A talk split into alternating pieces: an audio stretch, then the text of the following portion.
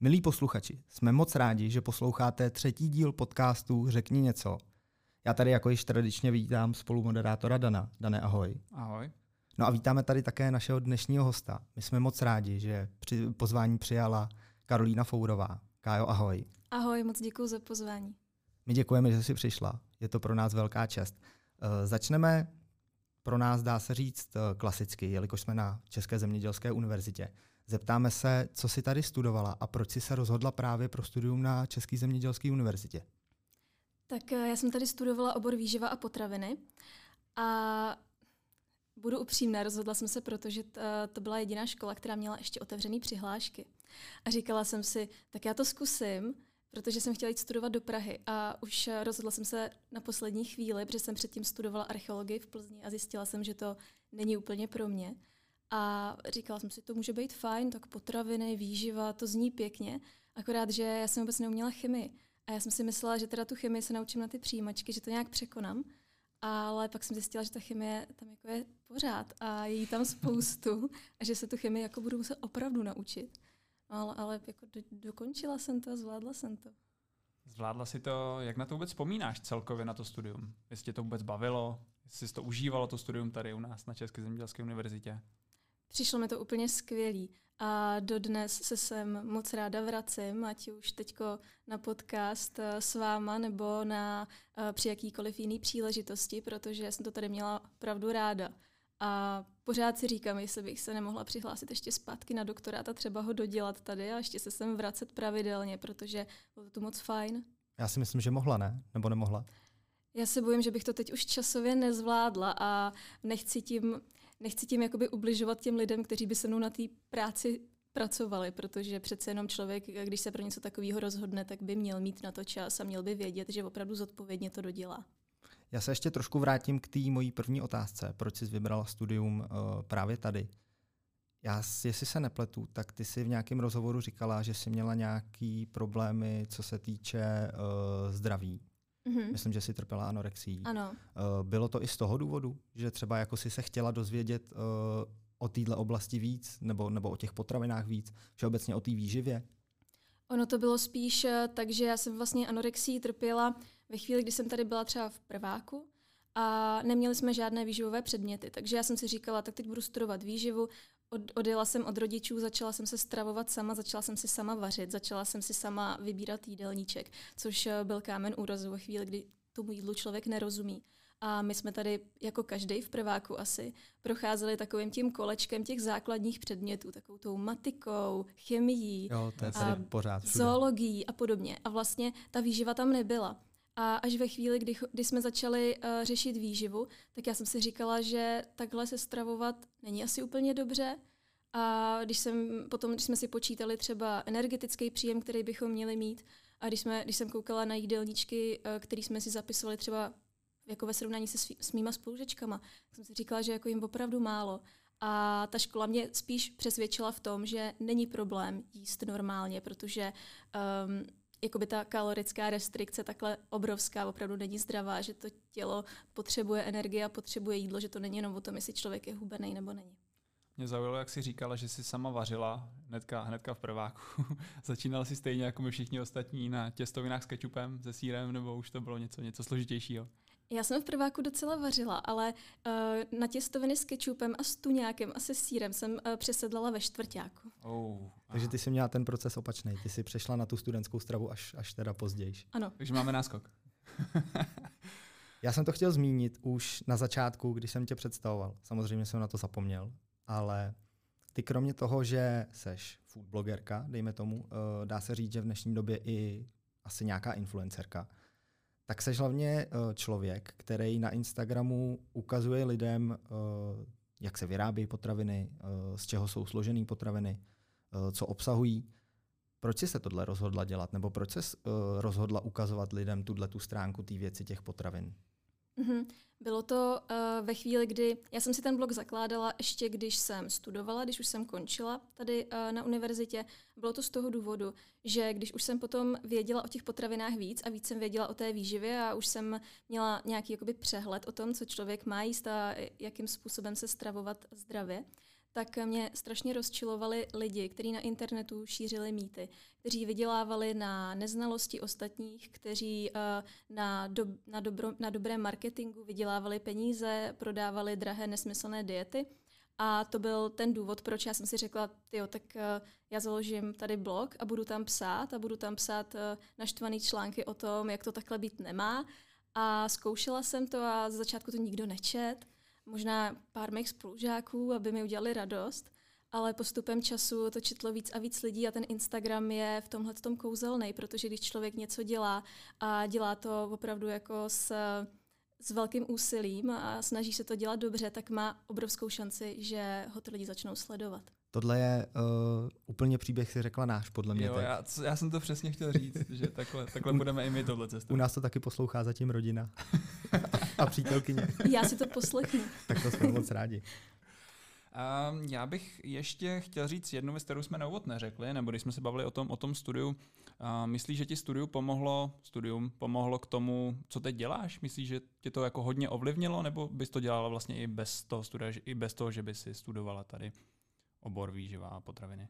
Určitě ne, já jsem extrémně zodpovědný člověk a jsem takový mirek duším, takže já bych se asi nepustila do moudrování a vzdělávání lidí o něčem, čemu sama nerozumím. A je Jasně, vyšla jsem ze školy tak, že neměla jsem ty znalosti, které mám teď. Přece jenom já jsem skončila školu před 6 lety a od té doby opravdu každý den na základě těch dotazů, kterými lidi posílají, tak se prohrabuju v různých studiích a vlastně snažím se doplnit si to vzdělání i díky těm lidem, kteří mě vždycky zaskočí nějakým dotazem.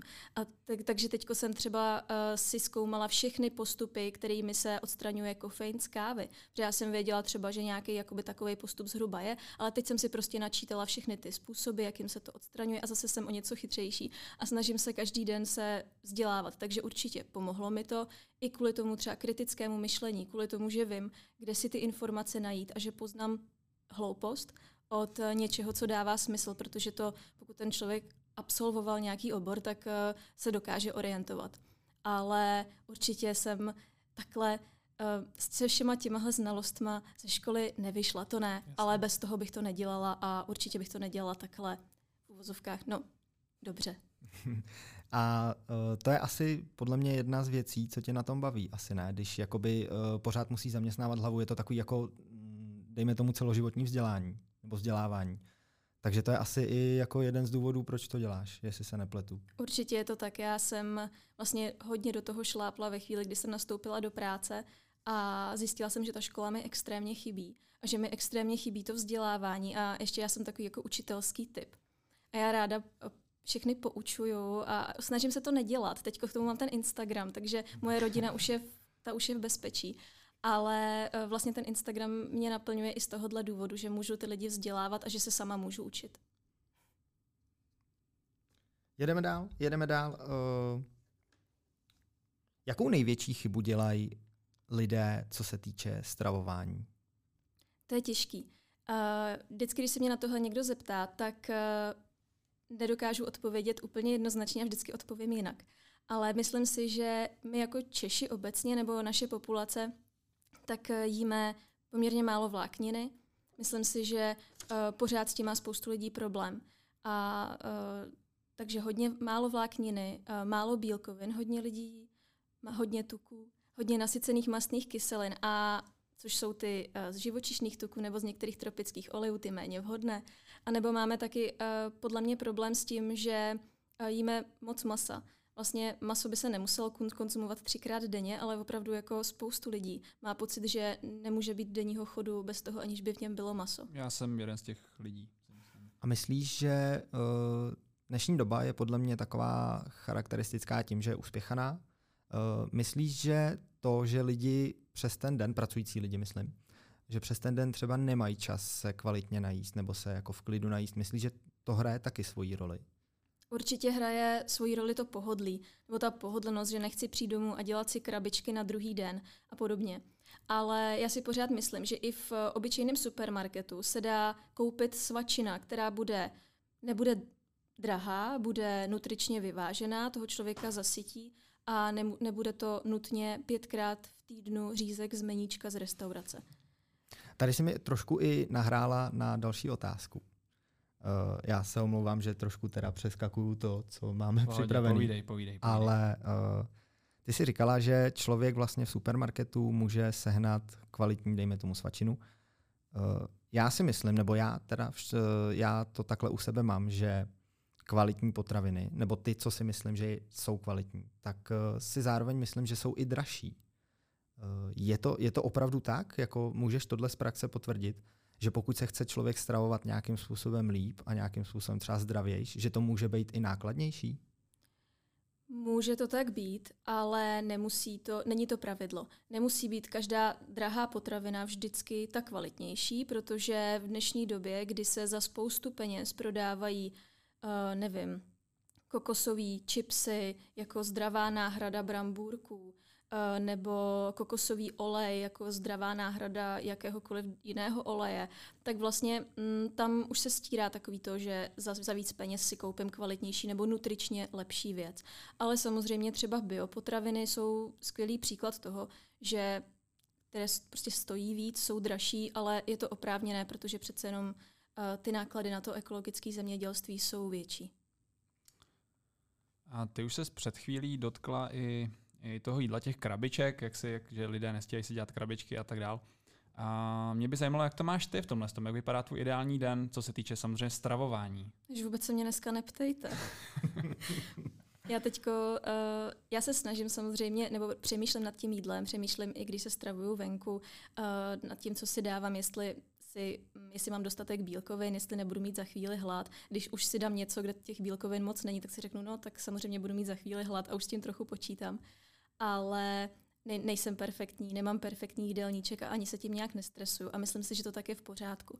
Protože když jsme mluvili třeba o těch největších chybách, co se týká stravování, tak myslím, že spoustu lidí mm, třeba dělá chybu i v tom, že to jídlo příliš řeší.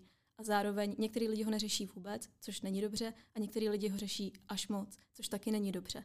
A já si myslím, že člověk by to jídlo měl brát trochu uh, s nadhledem, ne se úplně do toho tak ponořit, takže já samozřejmě se snažím jíst pravidelně, někdy to taky nevyjde. Snažím se, aby uh, jsem v každém jídle měla komplexní sacharidy, vlákninu, bílkoviny, nějaký zdravý tuky. Když uh, vím, že jsem si dala uh, dopoledne koláč, tak si už odpoledne nechci dát koblihu, protože si říkám, že už je to jako moc, že si dám třeba zítra. Ale um, jako nejsem perfektní a určitě nemůžu říct nějaký svůj vzorový den, takže já jsem to myslel i třeba eh, z časového hlediska, jak, jaký máš jakoby rozvrh těch jídel, jestli opravdu dodržuješ to, že jíš po určitém počtu hodin. Ne, jsem zaměstnaný člověk a mám spoustu práce, takže i já se mi stane prostě, že ve tři hodiny si odpoledne vzpomenu, že jsem neměla oběd a já mám hlad a tak a snažím se, já jsem teď vlastně byla dva roky doma na home office v podstatě a do práce jsem chodila uh, tak jakože sporadicky, pak jsme vždycky zase dlouho byli doma a já jsem si navykla na úplně jiný režim. A teď vlastně jsem se vrátila zpátky do kanceláře, do práce a sama se snažím najít nějakou rovnováhu toho, abych ráno, já vstanu před sedmou a než se nasnídám, než si udělám to svý kafe, tu V60 nebo Chemex, jmenuje je 10. A teď vlastně člověk pak v té práci je až do večera, takže i já se snažím najít tu rovnováhu, ale jo, jako snídám, mm-hmm. snídaně nevynechávám, uh, snažím se obědvat, uh, a snažím se večeřet ale určitě si nehlídám svých pět, nebo jako nesnažím, večeřím, obědvám, snídám, Jasně. ale nedržím si svých pět uh, jídel denně, včetně svačin a všechno vyvážený, to určitě ne, to ani nejde. Já jsem žil zhruba kolik 25 let v přesvědčení, že musím snídat. Všichni mi říkali, že musím snídat, že bez snídaně to nejde, že musím, musím nastartovat tělo. Ale zhruba před půl rokem jsem na Actinu, myslím, že to bylo četl, že že je to vlastně taky mýtus. Bylo tam napsáno, že vlastně je to jedno, jestli budu snídat nebo ne. Jaký na to máš názor ty? Ono záleží. Samozřejmě snídaně není, není potřeba k tomu, aby člověk nastartoval metabolismus. Pokud uh, člověk jakoby není zvyklý snídat, není to problém. Problém je v tom, že lidi, kteří nesnídají, tak uh, se často potom stává, že mají dopoledne větší chuť na sladký, pak mají jako chuť na tučnější jídla k obědu a vlastně tím, že přeskočí uh, tu snídani, tak potom dohání tu, en, ten energetický deficit jinde. Takže já za sebe jsem radši, když lidi snídají, doporučuji jim to, ale pokud někdo řekne, že mu je špatně ráno, že má stažený žaludek a nemůže snídat a nemůže třeba ani vypít nějaký jakoby uh, koktejl třeba z, z kefíru nebo a z vloček a ovoce a nevím co, tak samozřejmě není to povinnost. Mm-hmm. A já se ještě zeptám takový navíc, navíc dotaz, protože si teď mluvila vlastně o všem zdravém víceméně, si zmínila. A jaký máš názor třeba na alkohol ve chvíli, kdy si člověk prostě dá skleničku dvě? Jestli třeba ty to taky máš v té stravě, nebo jestli vůbec piješ alkohol?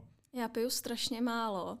A samozřejmě dřív jsem alkohol pila, teďko už, eh, co mi, no po, po třicítce, už mi začíná být eh, po alkoholu neúplně dobře druhý den, takže já nepiju prakticky vůbec. Ale já si myslím, že když člověk pije nějakým jako s rozumem, nepije každý den alkohol, tak eh, to není problém. Ale samozřejmě je potřeba myslet na to, že i ten alkohol má poměrně um, jakoby vel, velkou energetickou hodnotu a může se to v tom jídelníčku projevit, takže prostě není určitě dobře Jasně. toho alkoholu pít hodně a potom navíc člověk, potom když se hodně napije, tak eh, navíc um, má menší uh, vůli k tomu, aby si řekl, že si nedá ty hranolky v pět ráno u toho hladového okýnka a tak, takže vlastně to je jako jedno s druhým. A druhý den, když má člověk kocovinu, tak zase snaží se to zahnat nějakýma hranolkama, nějakým řízkem, něčím nezdravým. Takže potom už vlastně je v takovém tom kruhu těch tří dní, kdy mu je třeba z toho alkoholu špatně a nejí úplně zdravě a to už je docela dost. Já bych se ještě vrátil jednou otázkou k té snídani. Já třeba, uh, tak jak se znám, tak vím, že mě nevadí snídat, ale zároveň vím, že pokud třeba v sedm stanu, tak do půl osmí nebo do osmi nejsem schopný se nasnídat. Hraje tohle roli, uh, co se týče nějakého, já nevím, zdravého životního stylu, nebo uh, má tohle roli jakoby na ten, na ten organismus lidský? Nemyslím si. Samozřejmě spoustu lidí, uh, nebo dřív se říkalo, že se člověk musí nasnídat do hodiny nebo do půl hodiny, co vstane, ale já si myslím, že tohle vůbec uh, nehraje roli. Prostě jídelníček by měl být hm, vyvážený, člověk by si ty jídla měl skládat tak, aby jemu to vyhovovalo, aby prostě jemu to bylo příjemné a zároveň, aby neměl hlad a to si myslím, že je úplně jedno, jestli se nasnídáš po půl hodině nebo po hodině, co vstaneš. Poslední zmínka k té snídaní, přísahám. Z čeho by se měla skládat? Protože asi všichni víme, že rodiče, prarodiče nám tloukli do hlavy, snídaně je základ, uh, dej si prostě toho co nejvíc. Z čeho by se taková jako kvalitní snídaně měla skládat podle tebe? Měly by tam být komplexní sacharidy, protože, což jsou teda sacharidy, které mají dlouhý řetězce, déle se štěpí, to znamená, že člověk po nich eh, nebude mít tak rychle hlad, takže třeba ať už je to sladká snídaně a použiju jaký ovesný vločky, nebo uh, na slanou snídaní žitný chleba, celozrný chleba, uh, nebo nějaký jakoby takovýhle pečivo s větším podílem vlákniny, tak uh, měly by tam být bílkoviny, takže zase vajíčko, žervé, uh, nebo zase na sladkou snídaní třeba jogurt. Určitě by tam mělo být ovoce nebo zelenina. A vlastně já se snažím, aby ta snídaně obsahovala zase všechny živiny, aby tam žádná nebyla vynechaná. A zároveň uh, si myslím, že u většiny lidí je snídaně dobrá možnost, jak si tu vlákninu za ten den trochu víc nahnat.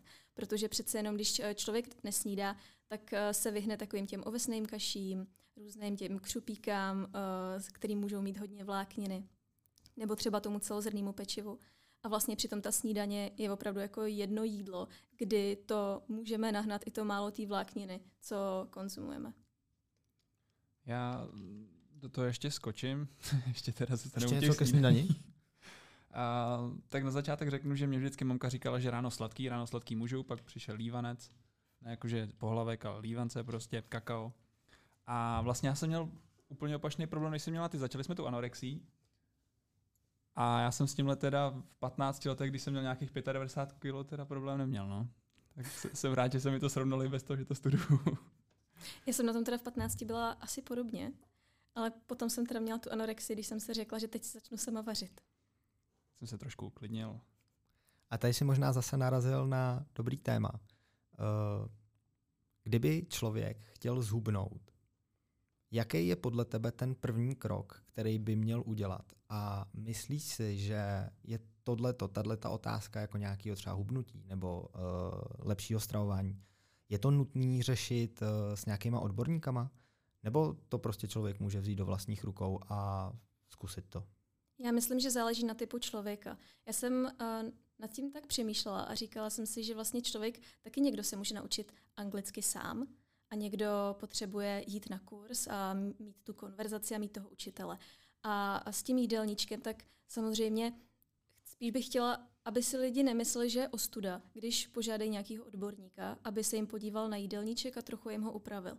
Protože jsou lidi, kteří se můžou sami vzdělávat, koupí si třeba nějakou kvalitní knížku, budou, vzděla- budou koukat na vzdělávací profily o výživě na Instagramu, budou číst různý výživový blogy od odborníků a myslím si, že na základě toho můžou udělat v jídelníčku drobné změny, které budou vést potom k tomu, že zhubnou. Což jsou změny typu vymění třeba máslo, který používají každý den a mažou si s ním hojně rohlíky a chleby, tak zažerve. Nebo třeba pokud pijou hodně kafe s mlíkem, tak vymění buď smetanu nebo plnotučný mlíko za polotučný. A vlastně to můžou být takový malý kroky, který v té výživě ten člověk může udělat sám a začít hubnout. Ale vůbec není ostuda, když člověk výživě vůbec nerozumí a chce si nechat poradit od toho odborníka, protože přece jenom ten odborník eh, tam není jenom on a ty jeho znalosti, ale má třeba i přístroje, který uh, můžou změřit uh, množství uh, tukový tkáně, množství svalové hmoty a říct třeba uh, anebo, a upravit ten jídelníček adekvátně. A ty se sama věnuješ sestavování jídelníčku takhle pro lidi, že někdo prostě napíše třeba na Instagramu, že by potřeboval poradit? Píšou mi hodně lidi.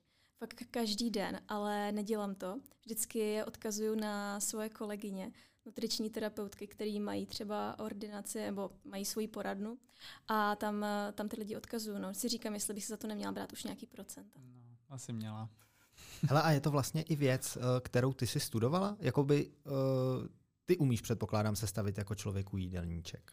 Umím sestavit jídelníček zdravému člověku v rámci uh, nějaký jakoby výživové prevence, v rámci jako racionální výživy ale vzhledem k tomu, že jsem nestudovala nutričního terapeuta na lékařské fakultě, tak vlastně ne, eh, nemám zdravotnické vzdělání a tím pádem já nemůžu pracovat s lidma, kteří třeba jsou nemocní, s lidma, kteří třeba mají diabetes nebo potřebují nějakou jinou léčebnou dietu. Neměla bych teoreticky pracovat třeba ani s obézními lidmi, protože i obezita je nemoc ale vlastně eh, v rámci jakoby zdravého stravování, úpravy anebo nějaké lehké redukce, tak lidem poradit můžu. A to dělám ale do nějakých jakoby komplikovanějších věcí, jako je diabetes, ačkoliv třeba jsme tady ty předměty měli, ačkoliv uh, o tom třeba něco vím a asi vím základy toho, jak by ten jídelníček měl vypadat, tak mi přijde, že je slušný se do toho neplést, protože tam to vzdělání k tomu nemám.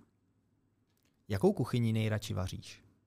Eh, Já. My doma, doma máme tvoji kuchařku, samozřejmě, to jako byla povinnost. Moc děkuji. Přítelkyně koupila. Ale uh, mě by zajímalo jednak, jakou kuchyni nejradši vaříš a potom, uh, která kuchyně ti nejvíc chutná. Mm, já vařím asi nejvíc italskou, což je trapný, protože to vaří úplně každý, že jo? Ale ona je výborná. No, ale já, já to miluju. Hmm. A fakt jako špagety na, a na všechny způsoby. Přesně. ne, teď už, teď už dělám i boloňský a opravdu tu boloňskou omačku tahnu třeba 6 hodin. Hmm. A lazaně a všechno možný, miluju to. A myslím si, že i italskou kuchyni nejradši jim, protože já sice uh, trávím spoustu času ve Skandinávii a jezdím tam moc ráda, ale oni nemají úplně uh, kuchyni, která by mě přirostla k srdci, protože oni třeba, já jsem myslela, že jí hodně ryb, když jsem tam přijela poprvé. Byla jsem zaskočena, jak oni milují vepřový. A jí ho opravdu hodně. A ty rybí taky, jezdí na ryby, potom dělají třeba fish and chips a podobně, ale to vepřový opravdu moc. jsem byla překvapená. No. Dobře, a to je teda, eh, to byla ta kuchyně, kterou máš nejradši. Nejradši a... mám italskou Jasně. a vařím nejradši italskou. Takže je to takhle stejný, je to, tak. je to jednoduchý. Mm-hmm. Tak tím pádem je to paráda. Uh, jaký máš názor na diety? Já, my, když jsme se připravovali na tenhle rozhovor, tak ty si, myslím, že, a teď nevím, jestli úplně jako to říkám správně, ty si podle mě říkala, že diety jsou z tvýho pohledu zbytečný, protože člověk vlastně se stejně po té dietě vrátí do toho svého běžného života a vrátí se vlastně k tomu režimu, který žil před tou dietou. Takže ta dieta vlastně jakoby ztrácí smysl. Uh, jaký na to máš teda vlastně názor?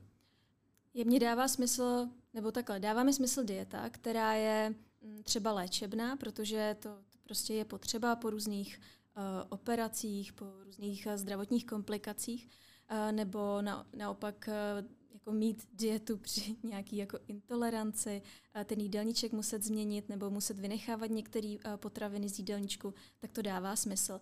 Ale v rámci redukce si nastavit nějakou drastickou dietu, nebo jakoukoliv dietu, která mi třeba přijde, eh, jakože teď ji budu držet, potom skončím, až zhubnu a budu zase jíst tak, jak jsem jedl předtím, tak to smysl nedává, protože to se člověk potom točí v takovém koloběhu diet, který ho nenaučí zdravě jíst. A mně dává smysl vzít si svůj jídelníček, který mám, aby si člověk vzal svůj jídelníček, který má, a udělal na něm drobné změny, které jsem říkala, třeba přesně vyměnit máslo za žerve, uh, vyměnit třeba plnotučný mlíko za polotučný a tak. A vlastně uh, to jsou ty změny, které jsou udržitelné. Pokud člověk teda nejvíc nenávidí žerve, tak asi ne. Ale uh, pokud třeba i s tím nutričním terapeutem nebo s tím výživovým poradcem najde potraviny, který může změnit a tak ne, nedává smysl drž, držet nějakou drastickou dietu a uh, tady přestat jíst úplně sacharidy a přestat jíst úplně tuky a přestat jíst pomalu úplně všechno a zhubnout a pít koktejly. Uh, nesouhlasím moc s tím, no, protože mi to přijde neudržitelný. Já mám i příklad vlastně z praxe. Mé mamka to takhle měla přesně, že hrozně hubla, fakt jako dodržovala dietu tři měsíce, už na půl roku, zhubla, fakt jí to pomohlo, ale ve chvíli, kdy z toho vypadla, tak se vrátilo. Tak se zase potom snažila do toho dostat, jenomže s věkem už jí to samozřejmě omrzí, protože už to nejde tak dobře. Takže, takže tohle více mě znám takhle z praxe. No. Tohle, ale, to, promiň. Povídej, povídej. Tohle je hlavně problém kvůli tomu, že vlastně uh, lidi potom ještě trpí tím pocitem selhání že vlastně oni uh, pijou ty koktejly třeba nebo drasticky hubnou, pak zhubnou do těch plavek, jedou na dovolenou, jako jsou celkem spokojení. Tam teda samozřejmě mají obrovský hlad, navíc jsou nervózní z toho, že teda museli teď držet tu dietu, takže jako psychická pohoda nic moc. Teď, uh, teď mají ten hlad, takže se vrátí k tomu jídelníčku, který měli předtím a zase přiberou. A ten člověk si vlastně jakoby má pocit, že selhal, že to zase jako nedokázal a že musí zase začít od znova. Takže si myslím, že i tam je uh, to riziko těchto těch drastických diet. Je třeba nějaká konkrétní dieta za tebe, která má opravdu na lidský organismus uh, pozitivní dopad? Mohla by si nějakou takovou jako říct? No, uh, pro celiaky třeba bezlepková dieta, ale no, já si myslím, že když se budeme zabývat tím slovem dieta, což znamená vlastně strava úplně tom prvo, prvo, uh, prvopočátku, tak uh, třeba středomořská dieta, na kterou se podle mě zapomíná, a není to dieta v pravém slova smyslu jako dieta uh, restrikce kalorický. A mohla by si říct, na čem se zakládá ta středomořská? Uh, uh-huh, tam uh, vlastně uh, jde o velkou konzumaci nebo o vysokou konzumaci ryb oproti naší dietě, zdravých olejů, zeleniny, ovoce a vždycky si pamatuju, co si, co si pamatuju z bakaláře, když jsem koukala na tu pyramidu, ty středomořské diety, na ten obrázek, tak tam bylo i jak tam lidi tančej a baví se. Takže vlastně i ten společenský život je do toho zahrnutý. A vlastně to mi přijde, že je taková jako fajn dieta v uvozovkách, ale nějaká jakoby taková ta moderní dieta, jako třeba keto diety a podobně, tak, mi, tak úplně mě žádná nenapadá, která by byla přínosná. Já mám sušenkovou dietu třeba. Tady, ale tady si zase podle mě dobře nahrála s tou keto dietou. To je přesně naše další otázka. Jaký na to máš názor? Na tu? Takhle, nejdřív asi by bylo dobrý říct posluchačům, co to ta keto dieta je, a potom, jestli nám můžeš říct, jaký na to máš názor. Ono je důležitý rozlišit to, co je opravdu keto dieta a to, co je ta komerční keto dieta nebo ta keto dieta, kterou my uh, dneska známe, nebo jakoby nízkosacharidová dieta. Vlastně keto dieta tak je léčebná dieta původně, která se využívá na léčbu dětské epilepsie uh, jakoby v případech, kdy už žádná jiná léčba nepomáhá. Ta dieta je extrémně náročná, protože tam je jako více než 90% energie z tuků. Nesmí se tam prakticky žádný bílkoviny ani nic jiného. A ta dieta se musí držet pod přísným lékařským dohledem. Což vůbec nekoresponduje s dietou, kterou si dneska kupují ženy na internetu v rámci takových těch různých programů. Protože to je vlastně jakoby vysokobílkovinná dieta, jsou tam různý proteinové krvasány, různý uh, šejky proteinový, všech, teď jsem koukala, že tam je hodně uh, sladkých věcí, jsou tam um, jakoby sladidla a ta dieta jakoby ned, nedává mi to smysl, protože ona si vypůjčila název z té léčebné diety, ale ve, ve finále je to jakoby úplně něco jiného. A tím pádem mně to přijde uh, za jedno neúplně dobře a za druhý mi to přijde celkem nebezpečný, když se podívám, že ta dieta je postavená na tom, že má extrémně nízký kalorický příjem. Ty lidi, kteří si takovou dietu koupí, tak uh, vlastně mají často energetický příjem pod hodnotou bazálního metabolismu, což je prostě energie, kterou člověk potřebuje vůbec na zachování životních funkcí. A samozřejmě zhubnou, zhubnou rychle, což je, což je asi lákavý, ale uh, není to úplně zdravý a není to, není to dobře. No. Ty jsi říkal, že tam je velký rozdíl v těch bílkovinách, příjmu bílkovin, jak to bylo původně, tak je to dieta nastavená, jak je to vlastně teď, jak to známe my, nebo spíš asi naše maminky. A já bych se chtěl zeptat, jaký máš názor třeba na vegetariány nebo vegany z tohohle pohledu? Jestli, jestli seš proto, jestli ti to přijde jako prospěšný, prospěšný tělu? Mně přijde fajn uh, omezovat maso v jídelníčku všech, ne úplně, ho, ne úplně ho vynechat, to není potřeba, ale přijde mi sympatický, když by se běžní masožrouti od veganů a vegetariánů občas inspirovali. Já třeba sama doma maso jim, nebo sama maso vařím velmi málo a ne, že bych byla úplně vegetarián, to ne, ale jim hodně vegetariánská jídla a myslím si, že dospělý člověk na vegetariánské stravě, teoreticky i děti, protože pokud jí vajíčka a mléčné výrobky, tak můžou normálně prospívat a může to být fajn. Uh, u veganské stravy je to samozřejmě trochu těžší, protože chápu ty důvody a mm, naprosto, uh, to, naprosto to respektuju. Důvody, proč se někdo stane veganem, ale tam samozřejmě vyvážit ten jídelníček je náročnější a doporučuji, aby opravdu tenhle ten člověk třeba se nebo kontaktoval nějakého nutričního terapeuta a s tím jídelníčkem si nechal poradit.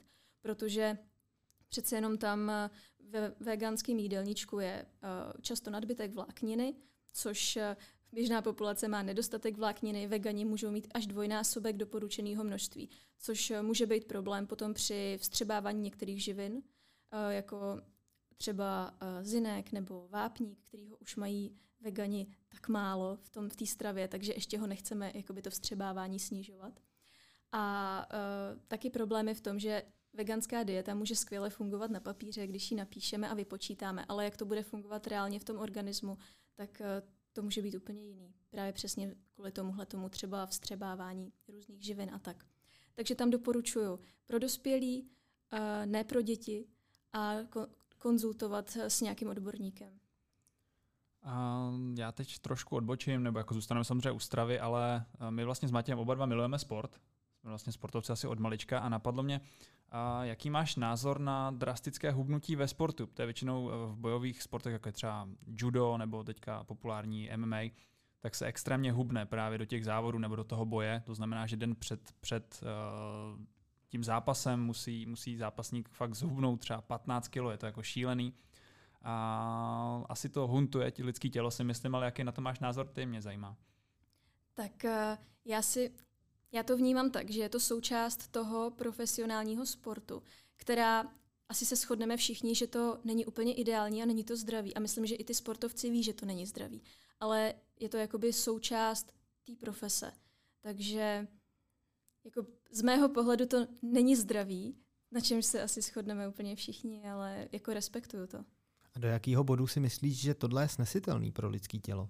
Protože uh, jsou třeba lidi, jak Dan říkal v tom MMA, který takhle hubnou fakt třeba třikrát, čtyřikrát ročně, že fakt jako během dvou týdnů nebo během měsíce zhubnou 10 kilo. Ale tam je ještě zajímavý, že oni se vlastně před tím zápasem zváží. Mají, já nevím, třeba 85 kilo a v den toho zápasu, který je 24 hodin potom, tak mají třeba 95 kilo. Už že těch 10 kilo naberou jako zase znovu. A tam jako jednak je to nezdravý, to jsme říkali. Uh, jak se tohle dá jako udržet? Jak dlouho myslíš, že tohle jako dokážou, dokážou snášet, co se týče jakoby toho lidského organismu? Já si myslím, že je to hrozně individuální, že nelze říct, protože je to vlastně i jako třeba s tím uh, veganstvím. Že něk, někomu to může vyhovovat dlouho a může být dlouho v pohodě a někdo může mít po roce takového stravování uh, špatný krevní hodnoty, vysoký třeba cholesterol paradoxně a je to hodně individuální a myslím si, že na to má třeba vliv i věk, že vlastně mladý tělo, který uh, dobře regeneruje, tak vydrží mnohem víc. Ale kdyby tohle to dělal člověk třeba, který mu je, nevím, 50, tak už by to byl problém a už, už by to nebylo tak snadný. Takže ne, nelze říct obecně, uh, jak dlouho tohle to může fungovat, ale jako, přijde mi to Je to, je to fakt extrém. Mně přijde hlavně jako zajímavý, já když si jako uh, dám do hlavy to, že bych někam šel a měl 10 kilo navíc, než jsem měl jako minulý den, já bych se tam ani nehnul, jako to nechápu, jak a to tak dělají. tam jde nechápu, vodu, jak ne? to Většinou, dělají. že oni jsou jako odvodněný úplně maximálně a pak je hrozný na ně koukat, když oni tam omdlívají. Jo, to mi, mě to dneska vysvětloval kolega ze sportu CZ. Já jsem se ho na to ptala a on mi právě říkal, jak oni tam přijdou a teď tam omdlívají, jak jsou jako vyčerpaný a teď se zvážejí a tak. Takže no, je to úplně extrémní. Myslím si, že je to eh, stres pro ten organismus. Mně přijde hrozně fascinující, že oni jsou takhle vyždímaný, fakt jako polomrtví a druhý den přijdou prostě do ringu, Hmm. namlátí hubu. Tam, to jsou většinou teda ženský, co tam padají, což jsem si, co jsem si všiml a pak tam namlátí hubu tý druhý. To je jako, je to zajímavý, je to zajímavý, že takhle přes noc vlastně na, si nabijou energii a, a můžou jít na to. Vrátíme se ještě jednou otázkou k těm dietám. Uh, z mýho pohledu si myslím, že uh, tím, jak se doba posouvá, tak lidi vymýšlejí nový a nový diety. Kam tohle až jako může zajít? Nebo kam si myslíš, uh, jak ten trend těchto těch jako výmyslů a diet bude pokračovat? Ale ono se to pořád točí dokola. Tam já si myslím, že už nic se nic nového nevymyslí. A vlastně já si pamatuju, jak eh, když jsem byla malá, jak Halina Pavlovská dělala takovou reklamu na koktejl Fit and Slim, nebo jak se to jmenovalo. A normálně dneska, tak ty koktejly se jmenují jinak, ale je to vlastně úplně to samý. A ženský zase pijou koktejly, stojí to mnohem víc, teda dřív to stálo pár korun, dneska to stojí tisíce, ta dieta. A zase pijou koktejly, zase, zase hubnou do plavek. Je to furt to samý, akorát se to mali, přemění se obal, změní se firma, která to prodává. Já si myslím, že už se nic nového nevymyslí. A ono tohle je asi i ta věc, kterou si říkala na začátku, proč vlastně tuhle profesi děláš, uh, že ti to hodně vadí, že to je takový ten masový marketing, který lidi přesvědčuje o něčem, co vlastně není pravda. Hodně mi to vadí a hlavně uh, jako vadí mi to i z toho důvodu, že vlastně lidi utrácejí peníze za nesmysly, uh, točí se v kruhu diet a nikdy se nenaučí dobře jíst a vlastně celý život stráví tím, že pořád jenom jako hubnou. Myslím si, že ten život je, mm, bychom mohli strávit úplně jinak. Mnohem kvalitněji. Uh, jak tvůj život ovlivnil nebo ovlivnilo to, že jsi začala být nějakým způsobem známá a ten Instagram se ti vlastně jako nějakým způsobem rozjel? Já si nemyslím, že jsem úplně známá, ale nebo jsem známá v nějaký svý sociální bublině, asi mezi lidma, který třeba zajímá jídlo nebo který chodí do nějakých jakoby tady podniků, tak, tak jo, ale uh, mimo Instagram mě vůbec nikdo nezná. A to já si třeba nemyslím, protože uh, to asi můžeme zmínit, si byla u, kulatého stolu vlastně v podcastu a potom si byla i sedm Honzi pádů Honzi jo, jo, Dětka. jo. Takže si myslím, že to je docela velká sledovanost ve výsledku. Takže tě asi dneska už zná, zná, zná o dost víc lidí, než si možná myslíš. No je, je pravda, že teď, jak se nosí ty respirátory, tak je to takový, že... Jako, To nezná nikdo nikoho. to nezná ne? nikdo nikoho. Je pravda. ale je to, já si to nějak neuvědomuju. Eh, Spíš eh, jakoby trpím někdy tím náporem těch dotazů, eh, kdy vlastně já si musím říkat, že nemůžu si na sebe brát takovou zodpovědnost za to, že v tuhle tu chvíli mě sleduje skoro 70 tisíc lidí a každý den mi píše třeba 100 lidí. A vlastně jsou to dotazy, které jsou třeba závažný, na který opravdu bych si musela sednout, eh, dlouze odpovědět, zamyslet se nad tím. Jsou to dotazy od holek, který třeba se léčí z anorexie. Jsou to holky, eh, dotazy od holek, který mají bulimy. Jsou to dotazy od maminek, že co, co mají dávat dětem. Eh, Jsou to fotky různého jídla, jestli tahle ten výrobek je dobrý nebo ne. Jsou to nemocní lidi, kteří chtějí poradit s dietou. A vlastně uh, já mám pocit, že jako by, chtěla bych odpovědět všem. A Ale nejde to už asi to časově. nejde, už to nejde. A vlastně na to, jak mi, nas, jak mi uh, jakoby se ten Instagram rozjel a začaly mi přibývat ty fanoušci a je jich už hodně, tak už to není reálný. A já se třeba snažím, snažím se odpovídat třeba přes hlasovky, ale nemůžu odpovědět všem a to je asi ta největší nevýhoda a tam to hodně poznávám. Je to asi pochopitelný. Ale já si pamatuju, co mi řekla přítelkyně jako jedinou věc, nebo možná první věc, když jsem řekl, že k nám přijdeš do podcastu a to bylo, jak jsme tě sem dostali. To asi. Takže známá seš i mimo, mimo, to svoje, mimo tu svoji bublinu. A žádnou krabici ani obálku jsem nedostala. To musíme zmínit, to je pravda. Eh, Je to tak. Ještě se vrátím k tomu Instagramu jednou otázkou. Eh, Je to pro tebe furt zábava to uh, nějakým způsobem udržovat? Nebo už to bereš jako práci a ty jsi to vlastně i trošku řekla, jakoby povinnost uh, těm lidem poskytnout nějaké informace a případně jim odpovědět na ty jejich dotazy? Je to pro mě zábava z toho důvodu, že baví mě samozřejmě vzdělávat lidi a baví mě fotit. Takže já ten Instagram mám i jako takovou uh, výstavní skříň věcí, které se mi líbí a který třeba fotím a z kterých mám radost vizuálně, ale zároveň už se to přetavilo do té práce. Už vlastně uh, to mám tak, že nesleduju moc jiných profilů. Nemám, už snažím se na ten Instagram nechodit a nerolovat jim a nedívat se, co dělají jiní lidi, protože už bych se zbláznila. Snažím se opravdu tam přijít, udělat tu svoji práci a odejít. A vlastně snažím se si korigovat ten čas, co na té sociální síti strávím. Takže beru to jako práci. Přijít, uh, udělat to co, to, co je potřeba. Ne, že bych to dělala nerada, já to dělám strašně ráda, ale člověk uh, opravdu tam třeba nemám čas diskutovat s těma lidma, nějak, nějak pod příspěvkama a podobně. Ráda odepíšu lidem, kteří se mě na něco ptají, když to zvládnu, ale abych chodila diskutovat na jiný profily, a tak to, ne, to už nestíhám a vlastně tohleta, tu zábavu to pro mě ztratilo. Že by si vlítla na stránku Keto Diet prostě a řekla jim tam, jak to dělají všichni špatně. jo, jo, jo, třeba. Ty jsi zapojená v projektu uh, Gastromapa. Gastrokroužek. Pardon, Gastrokroužek. Já tady mám napsáno Gastromapa. Gastromapa Lukáše Hejlíka. Ano, ano. Je uh, projekt, no. který je Lukášův ano. a je fakt skvělý. A jelikož Lukáš začíná vš- zjevně všechny projekty, který dělá slovem gastro, tak vymyslel i Gastrokroužek což je jakoby přátelská skupina lidí, kteří se scházejí a vařejí si. Uh, a jsou to jakoby kamarádi, kteří se sejdou a každý něco uvaří, vždycky jakoby nějaký téma a tak. A je, máš pravdu, uh, nějakým způsobem jsem se tam zjevila. A ten gastrokroužek, která to je něco jako prostřeno jenom uh, v rámci kamarádů. vlastně jo, vlastně jo, ale nejsme, nejsme teda tak, tak přísní. Když někdo nestíhá, tak jsme rádi, když jenom přijde a nemusí vůbec nic vařit a může jenom ochutnávat a pokecat s náma. Ale jak už je nás hodně, tak je to poměrně náročný skloubit to, aby každý měl čas a zvlášť teďko eh, v posledním roce a půl eh, kvůli covidu, tak eh, toto bylo hodně náročné, takže jsme se dlouho neviděli, doufám, že to brzo vyjde.